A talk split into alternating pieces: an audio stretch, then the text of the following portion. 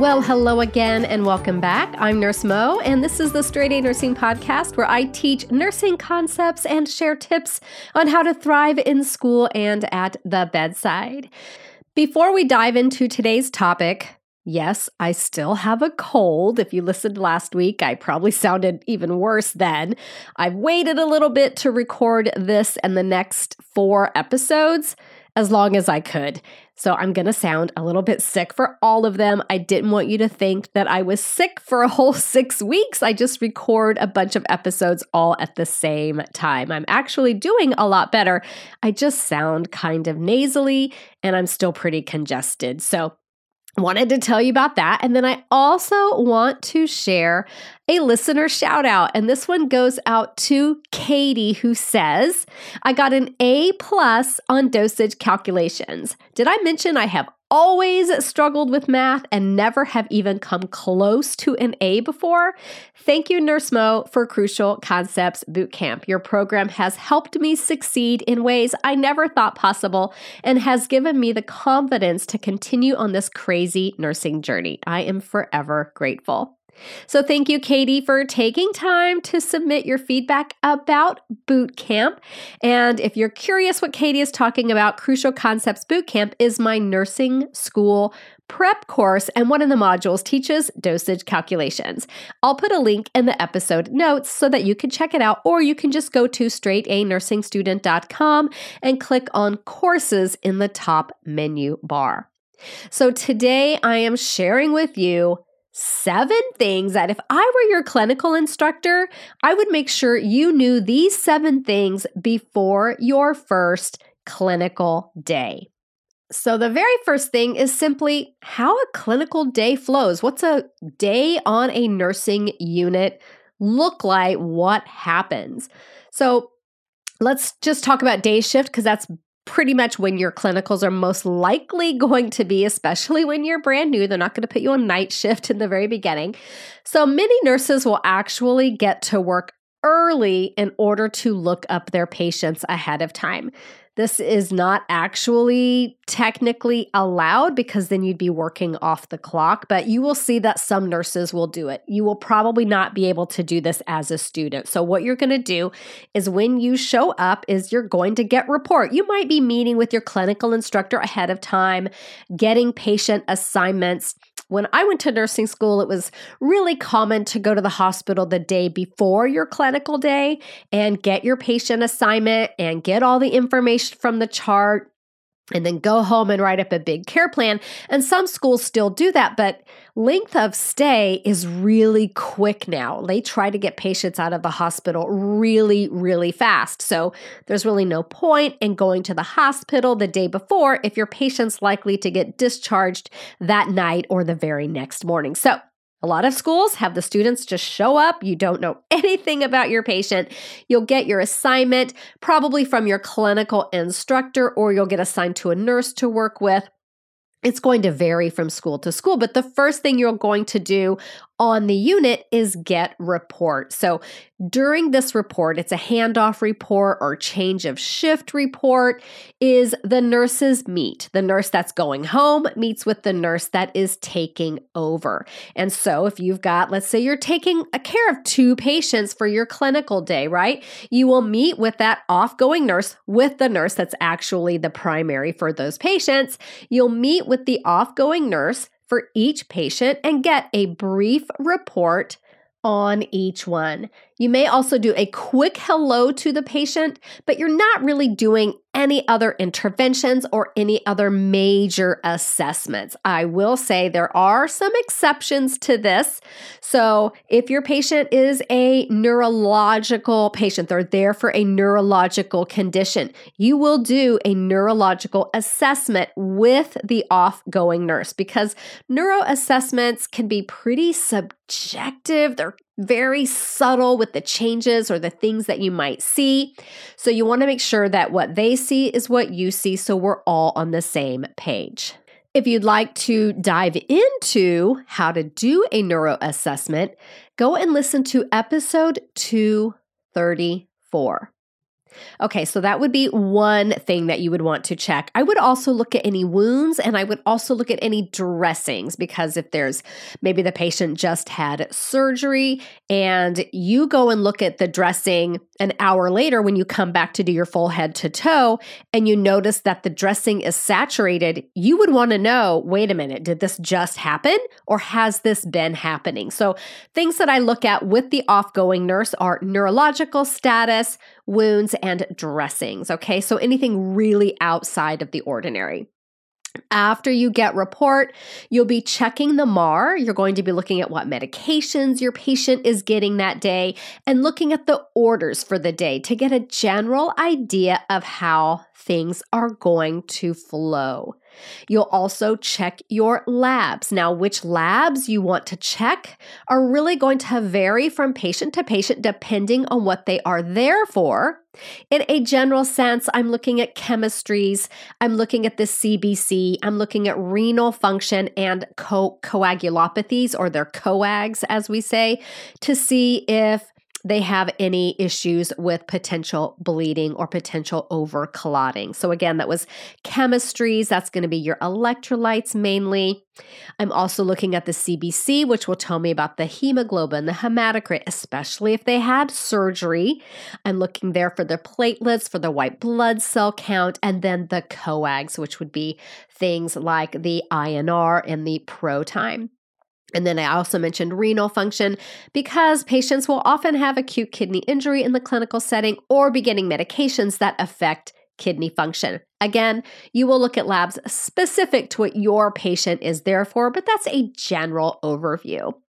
Then you're going to go see all your patients. You're going to get vital signs on all your patients. You're going to get assessments on all of your patients. And hopefully, when you're brand new, it's one, maybe two patients in the very beginning, but it's going to feel like a lot. And you're going to have no idea how anybody juggles four, five, and six patients. I remember being a student in my second semester and running my tail off for two patients on a telemetry unit. And I told the nurse, I have no idea how you do this. And he basically said, it gets better with practice, and it and it absolutely does. So then med passes. There's usually going to be a 9 a.m. med pass. A lot of the daily meds are due at 9 a.m. A lot of the twice a day meds are due at 9 a.m. and 9 p.m. So 9 a.m. is a really busy time, a lot of medications to do. So you'll be giving meds, and it depends on your facility how much of a time window you have to give those meds in. So at the facility where I work, you can give the 9 a.m. meds between 8 01 a.m. and 9:59 a.m. So you kind of have an hour before and an hour after. In some facilities, it's more of a 30-minute window. So it just depends and make sure you know. Even though my facility had that hour window, my clinical instructor told us it was a 30-minute window. So we had a much tighter time frame. But we also were taking care of a lot fewer patients. So from 8 to 10 or around there is when the nurses are going to be giving their 9 o'clock medications. It's a very busy time. And then at some point, probably in the mid morning, there's going to be rounding. So this will vary based on the unit where you work in some facilities, like when I worked in the ICU, it was a whole gaggle, a whole team of people that would come through and do rounds. And you had to get ready for rounds and present your patient's um, issues and problems to the whole team. So you may see that happening, but more likely on a like a med surg unit it's not going to be a whole giant team, but you will see people coming through. The residents may come through, the surgeon's going to come through, the hospitalist is going to come through. There's going to be a lot of different people coming through, and they may not necessarily all come through together because they're on different services or different teams. So, the thing that happens with rounds is you may get asked questions about your patient. You may be expected to provide specific information about your patient. You're also going to be getting new orders. So, yes, you sat down earlier in the day and you kind of put your plan together. Well, guess what? When physicians come by, when nurse practitioners and PAs come by, they're going to write more orders. So you've got to be checking for new orders on a regular basis throughout the day. And then mid shift, you'll get another set of vital signs if that's your unit protocol. Some units may have a protocol of once per day vital signs, which seems a little bit strange to me, but I have seen it. Some may be twice a day, some may be three times a day, which I think is more common, like every four hours or so. So, vital signs again, kind of mid shift, and then a focused assessment looking at those things that your patient has specific issues with. You don't have to do a full head to toe, but if your patient's there for a lung issue, you're checking out their lungs again with your focused assessment. And then vital signs again, kind of later in the shift around 1600, another focused assessment. And then throughout all of this, throughout this whole day, you're doing all the things checking blood sugars, helping with meals, administering PRN medications, which are those as needed medications, giving all the other scheduled medications, and there can be a lot of those. Responding to patient problems, getting new orders, like I mentioned, prepping patients for procedures, getting new admits, doing discharges on patients, changing dressings, getting patients up and moving around, getting them out of the bed to sit in the chair, from the chair back to the bed, to the bathroom, cleaning patients, doing baths, sending patients to surgery, getting patients back from surgery, calling the lab, calling the pharmacy, calling the doctors, calling the families. It's a busy day. And then at the end of the shift, around 1700, 1730, starting to try to wrap things up, tallying the I's and O's, which is the intake and the output. How much fluids did they take in? How much fluids did they put out?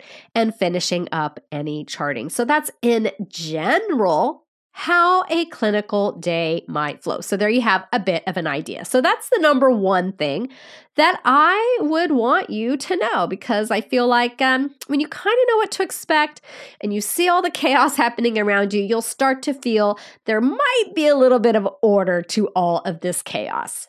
Okay, so the number two thing, and this is something students ask about a lot, is how to have effective time management in all of that kind of controlled chaos. So, when I worked ICU and I would often float to like telemetry or a neuro floor, I would use a run sheet to keep my day as organized and flowing as I possibly could. So, a run sheet is basically kind of built out like a table. Think of what a table format looks like with time slots running down one side and a vertical column for each patient. So, in each patient's column, when I would sit down and go through their MAR, go through their orders in the morning, in each patient's column, I would write down all the things that they have due or that I would need to do at specific times, like meds, specific lab draws, blood glucose checks, all of those things. I would go through my orders, do the same thing there. How often am I flushing the feeding tubes? Oh, every 4 hours. Okay, let's put those in there, etc. Do I need to change a dressing today? Okay, when is that going to fit in? Oh, look, this patient needs to ambulate 3 times a day. When can I squeeze that in? So, looking at all of those things, putting them on the run sheet with the full knowledge that things are going to have to be flexible. We'll talk about that in just a moment but making a really clear which things are very time specific so that I know I can get those timed interventions done on time and that I've worked in some space in the day to do those other things like ambulating the patient or changing a dressing. They don't necessarily have a time interval that they need to be done, but they do need to be done on my shift. So, as you go throughout your day, you're just going to mark things off as you do them. And if you are a checklist type person, you'll love using a run sheet.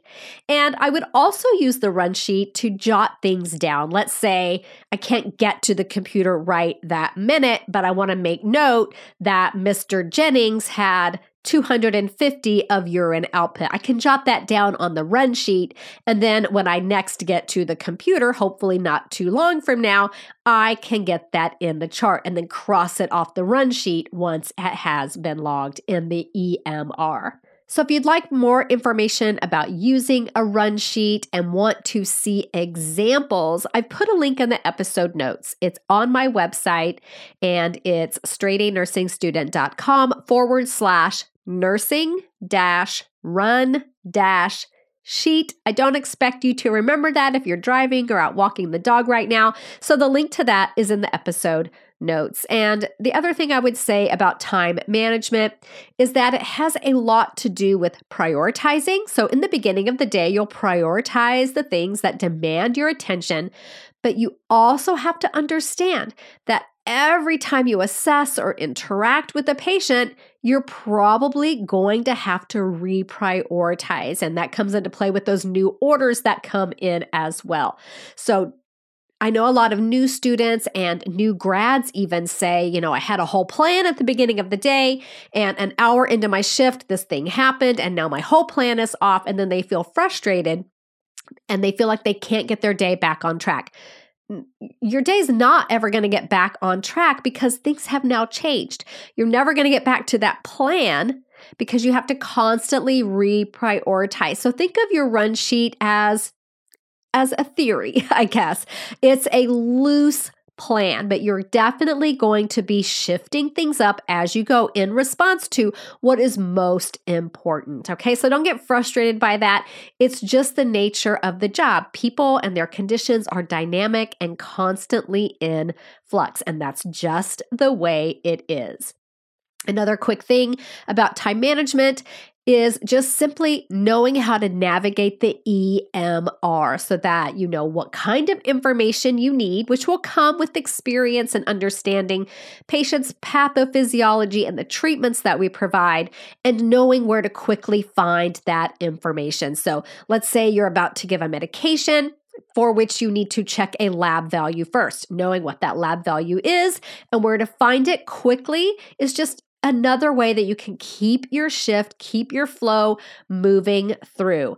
Where to find doctor's notes, where to find the nursing notes, where do you look to see what kind of block the patient had in surgery, etc. So, as much as you can, if you ever have any downtime in clinical where you're not actively got your hands on a patient or doing something or observing something with a patient, get into the EMR and learn where things are. Really, really helpful for time management. Okay, number three thing that I would want you to know before your first clinical day is what the heck is happening in report? So, we talked about report a little bit ago, like kind of what it is when I talked about how a shift flows. Let's dive into report a little bit more. So, report can be a little overwhelming and a little bit intimidating for a new student or a new grad nurse. You will participate in this handoff report or what we call bedside report because we really like to do it at the bedside at least twice during your shift. In the beginning, when you take over the patient, and when you relinquish care at the end of your clinical day. Now, this could happen more often Maybe you send your patient to surgery at 10 a.m. You'll give report to the pre-op nurse. And then when the patient comes back to you after surgery at 4 p.m., you're going to receive report from the recovery room nurse. So it doesn't just happen at end of shift. It's basically a hand-off report anytime you transfer care to another nurse. So first let's talk about receiving report. This is what happens at that very beginning of your shift. You're going to meet with the nurse who's been taking care of the patient all night and get a brief summary of their condition, their problems, and their needs. This is typically very fast because nurses only have a few minutes to give report on each patient so they can get out on time, right? So I had a student tell me, I didn't know what was going on. They just started talking. That's how it is, right? They're just going to start talking at you. And if you aren't following along, along and aren't ready, you can feel a little bit lost. So let's assume the off-going nurse is giving you report in a systematic way and I hate to tell you this, it's not always going to be that way, but let's assume it is. And if report is being done in a systematic way, it's following S bar format, which is situation, background, assessment, and recommendation. So they're going to start with a brief like the situation and background part, a brief overview, the patient's name, their diagnosis, any surgical or medical therapies that are being done, their code status, their age, like just their basic background. And then they get into that assessment part. That's the review of systems. And hopefully they're going head to toe. And just know that because report is so fast, you're not going to get a full review of every body system. You're going to get a brief overview of the body systems that are affected or pertinent to this hospitalization. Okay. So if the patient broke their ankle when they were six and they're now 84, we're not talking about that, right? We're talking about the things that are pertinent to this admission for this patient. So that's the assessment part. And then at the very end, they'll let you know what the patient still needs. Hopefully, that's that recommendation component. Like Bob needs to switch to PO antibiotics today so that we can get him discharged by tonight, something like that. When you are receiving report, you got to write stuff down, you guys. I know you'll see nurses not write things down, okay? Some people can do that. I cannot. And a brand new nurse who is a novice, right, which is you, is very reliant on procedures and lists and things like that. You must write things down. So use a brain sheet or what we also call it a report sheet. And in episode 108, I kind of break this down how to use a brain sheet. So, and also if you're in my boot camp, you get a lot of practice with using a brain sheet and getting report as well.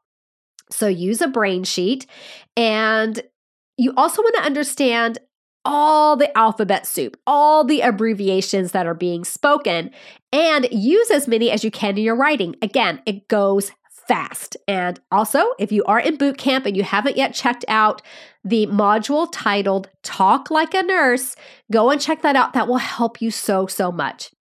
So, a brain sheet should have space for you to jot down notes for each body system. And I'm not saying it has to be this huge, elaborate thing. A lot of times you'll notice brain sheets can be very compact because you're really only writing down the very pertinent information. And you're not going to use each body system for every patient, again, because you're only keeping track of what's super relevant. Sometimes what's relevant is the abnormal finding, but other times what's relevant is a normal finding. So, for example, if I have a patient who had a stroke, came in yesterday, got TPA, and now they have zero neurological deficits. Am I going to skip writing anything in the neuro area because they don't have anything abnormal?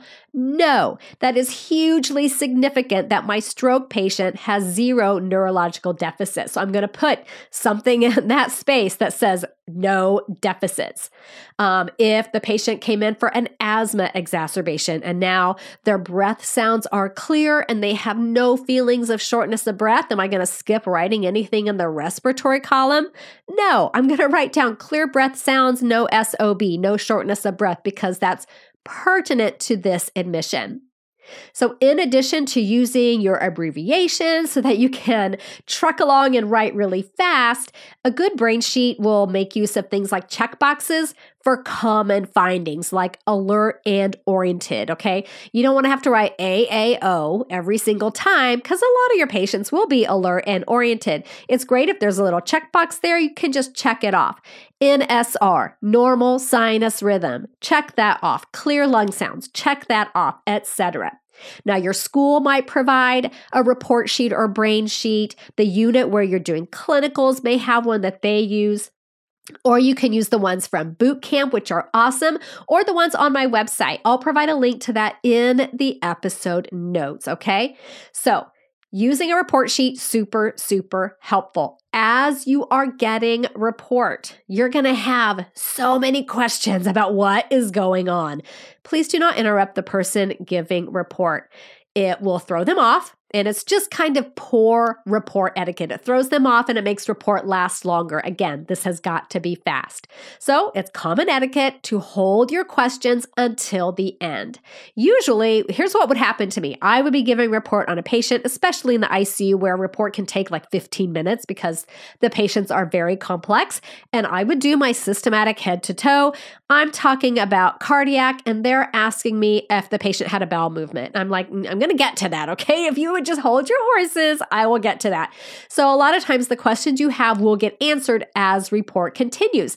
If they don't, wait until the end to ask your questions. Now, report is typically done at the bedside. And again, there are some assessments you will want to do with the offgoing nurse. And I'm not saying you're taking 20 minutes to do a full head to toe, because I know when you're brand new, a full head to toe can take a while. You're doing some critical joint assessments together at the bedside. That would be anything with neurological function. I would want to look at any dressings really quickly and just get an eyeball on any wounds if they don't have a dressing on them. Don't be taking dressings down, okay, because that's going to take forever. But if they have an open wound and you can look at it. Okay, great. I put eyeballs on it. So there's a lot that happens at report and using a brain sheet and using your abbreviations Using those checkboxes, hopefully, that your brain sheet has, holding your questions to the end can make report go much more quickly. And then when you're giving report, so as you go throughout the day, you're jotting things down on this brain sheet, any changes that your patient has had. When you are giving report, you will use this report sheet to report off to the next nurse. You'll use that SBAR format, go through the patient's situation, background, all of that, go into the assessment portion, the relevant head to toe assessment findings, and then end with the patient recommendation. What is the plan for the patient? What can the next shift do to help progress the patient toward their goal? Okay? Alrighty. So that was number three. Number four thing that I would want you to know before your first clinical day is who some of the key players are. I do have a whole big episode on the interdisciplinary team, which is episode 171. If you want to check that out, episode 171. But here are a few of the key players.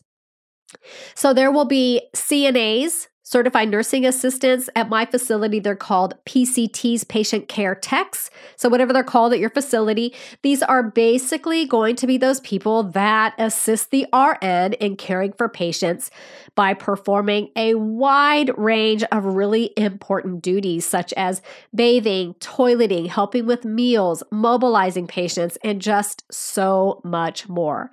Note there are specific guidelines about what can be delegated to unlicensed staff. So if you're unsure about delegating, check out episode 120 for that so that you know what things you can safely delegate to a CNA. Okay, so that is one key player of the interdisciplinary team. Then you'll have your primary RN. This is the coordinator of care for that patient. It is the RN's role to assess the patient, implement the MD orders, perform nursing interventions to move the patient toward achieving their goals, all while ensuring patient safety and taking steps to avoid complications. Okay. And then the charge nurse, the charge RN. This person manages patient assignments, coordinates the flow of patients into the unit, manages staffing for the unit, solves problems, de escalates situations with patients and family members, manages resources needed for the unit to function for that shift. It's a very dynamic role. And what charge nurses do can vary a lot from facility to facility and unit to unit, but that's a general idea. If you have a problem, and your primary RN is not able or available to help you solve it, you can go to the charge nurse. You can also go to your clinical instructor as well. And then we have physicians, of course. There are a lot of different types of physicians, and this is going to depend on each patient's plan of care. Hospitalists, you'll hear that term used. Hospitalists are employed by the hospital and are often the generalist, like the general doctor who manages patients in the clinical setting. But you'll also have lots of specialists, which could be surgeons, neurologists, cardiologists, cardiovascular surgeons, etc. And in the critical care setting, you have what's called an intensivist, so if you hear someone say intensivist, they're talking about a critical care doctor. These are often pulmonologists, but not always. Now, within that, there are different levels of physician. Interns are first year residents who have just graduated from medical school. Residents are going to be in their residency for two to seven years of specialized training. And then some physicians go on to pursue a fellowship, which is additional training after residency. And that might be for certain specialties like neurology or some kind of specialized surgery. And then the attending physician is the one who has finished all their postgraduate residency training. The attending physician will often supervise the fellows, the residents, the interns, and the medical students, and is the physician who has final responsibility for a patient's care. You can often tell who is who by the length of their coat. Medical students typically wear shorter coats, and then the coats get longer and longer as they get up to that level of attending. Not always, but sometimes. So you just have to know who you're going to call when your patient has problems. A lot of times, the attendings want you to call the residents. The residents need that practice. So just make sure you know who you are calling. There are also nurse practitioners and physician assistants or physician associates. A lot of times, the attendings want you to call them. They will have a nurse practitioner or PA on their staff, and that's who they want you to call. So just know that there's a lot of different people. You have potential to get orders from all kinds of people, questions asked by a lot of different individuals on the patient's care team. The other discipline you will work with the most are the respiratory therapists. In most facilities, respiratory therapists administer all the respiratory medications as well as specialized oxygen delivery systems, including BiPAP, high flow nasal cannula, and of course, mechanical ventilation. Okay, here we are at the number five thing that if I was your clinical instructor, I'd sit down with you and say, I really want you to know this before your first clinical day is the most important skill that you can learn in clinical. So if you've been multitasking or kind of uh, daydreaming about something else, come back to me because this is really important.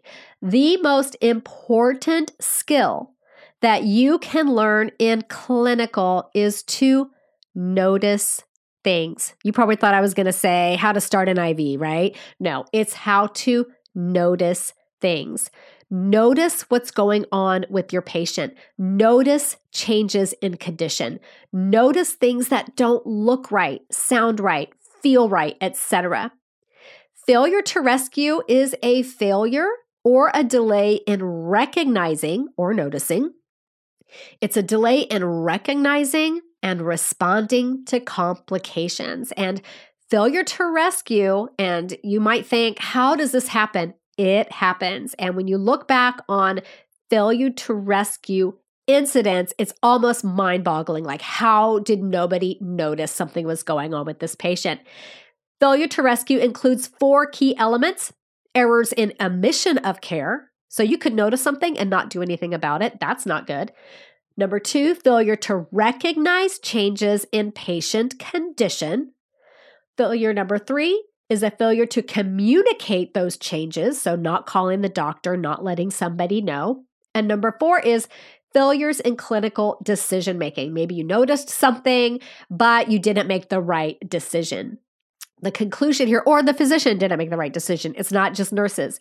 The conclusion here is that nurses have an absolutely critical role in preventing failure to rescue through early recognition and appropriate escalation and intervention of even subtle changes in patients' condition. Okay.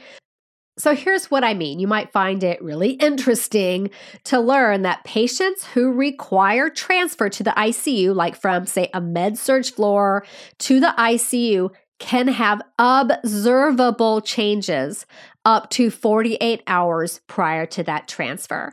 What that means is those changes could have been noticed early before the patient became so compromised, they had to transfer to a higher level of care.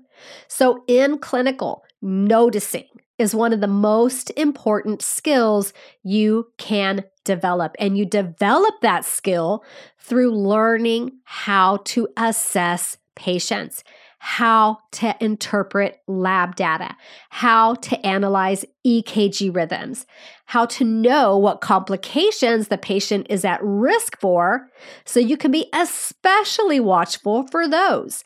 It's knowing what a normal assessment looks like so you can recognize an abnormal assessment. And sometimes it's even if you don't know what's wrong, it might be just enough to know that something isn't right so you can escalate it to the RN that you're working with. So if you're ever in clinical and you're not sure what to do and this this happens a lot with students when they're just still kind of getting into that flow of things, you can always assess and observe your patients and the things that other care providers are doing. So let's say you see that your patient has a problem or someone alerts you that a patient is having a problem. What are you observing the other healthcare workers doing to intervene and address that? What do they do? How does the patient respond? You can ask the nurse what clinical puzzle pieces came together to make them realize something was wrong and why they did what they did to help the patient. So, learning from experience, and sometimes that experience is simply observation but it's not just a passive observation because you're asking questions learning from experience and using what you learn to guide your clinical decision making is a highly effective and really powerful way to learn clinical judgment skills. And noticing is one of the most important skills you can develop. And it is essentially why the NCLEX has been changed to capture the new graduate nurse's ability to notice when something is wrong in order to prevent poor patient outcomes. Okay, the number six thing that I would want you to know before your first clinical day, if I was your clinical instructor, is probably not the thing you want to hear, but I'm sure you've heard it. Not everyone is going to be super excited to see students. Not everyone is going to be super excited to have a student and precept a student. It sucks, but it just is. A lot of nurses are burned out to the extreme and don't have it in them to supervise students. Some people are just not interested in teaching. Some people are just crabby no matter what. Even though it is my belief and my opinion that we all have a duty to share our knowledge to teach those up and coming students. Your preceptor may not feel that way. They may ignore you. They may not answer your questions. They may outright be rude to you. And if that happens, I'm so, so sorry that that happens to you. I know how it feels. I have been there. If that happens to you and you find you're working with a nurse who really wants absolutely nothing to do with you, do what you can independently and if you need supervision for other things, can you reach out to your clinical instructor for those? It's also really helpful, no matter if you're working with a nurse who's welcoming and on board with having a student or not, is to introduce yourself at the beginning of the shift and let the nurse know where you are in your education and what you can do. For example, I'm Maureen and I'm a first semester student, and today I'd like to take all the vital signs and do assessments for two patients and give all their PO medications. I would also like to practice dressing changes and Foley removals if you see any of those opportunities come up. The nurses don't know where you are in your schooling and have no idea what skills you can do or what skills you need to practice.